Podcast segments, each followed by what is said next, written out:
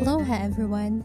You're listening to today's podcast episode of Just a Girl Seeking Jesus, where you can find helpful quotes, Bible verses, and prayers to motivate and inspire you any time of the day and whatever season of life you are experiencing.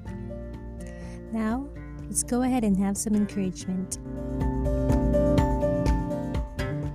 Most of the time, I would hear older people like grandparents or those who are in their senior years saying that our world has changed so much. People's ways, values, and mindset are very different way back in the day. Stress, weariness, anxiety, and depression greatly impacts everyone regardless of their age, gender, and status in life.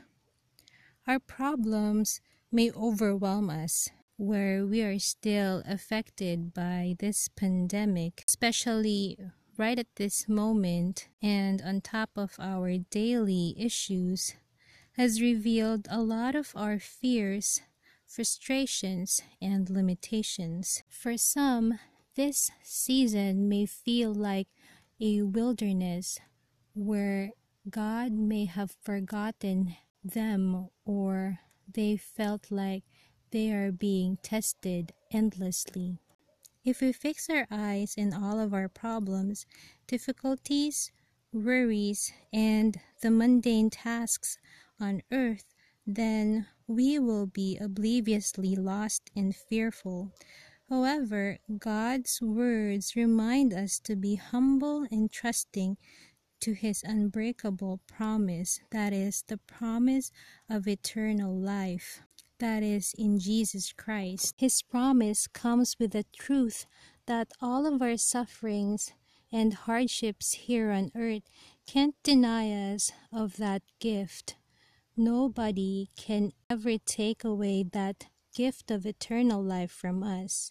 When Jesus made his sacrifice on the cross to give us eternal life, it is a testimony of how loving our Heavenly Father is. We need to be constantly reminded by the scriptures that our lives should not be fixed here on earth.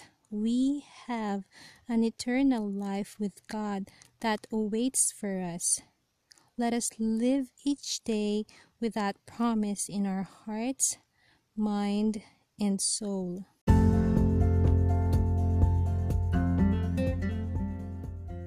John chapter 10, verses 28 to 30. I give them eternal life, and they shall never perish. No one will snatch them out of my hand. My Father, who has given them to me, is greater than all. No one can snatch them out of my Father's hand. I and the Father are one.